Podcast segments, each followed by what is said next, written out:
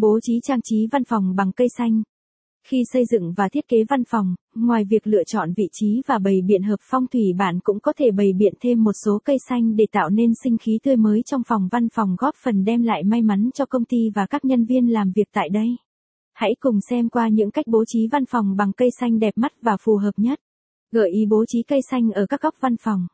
Trang trí văn phòng bằng cây xanh mang lại cho văn phòng cảm giác thanh mát. Cách thiết kế một thảm xanh ở góc văn phòng giúp gia tăng cảm giác mát mẻ và sự tươi mới cho văn phòng. Bạn có thể đặt cây xanh tại lối đi hoặc trước mỗi bàn làm việc, màu xanh của cây lá giúp giảm stress, giảm cảm giác mệt mỏi của mắt.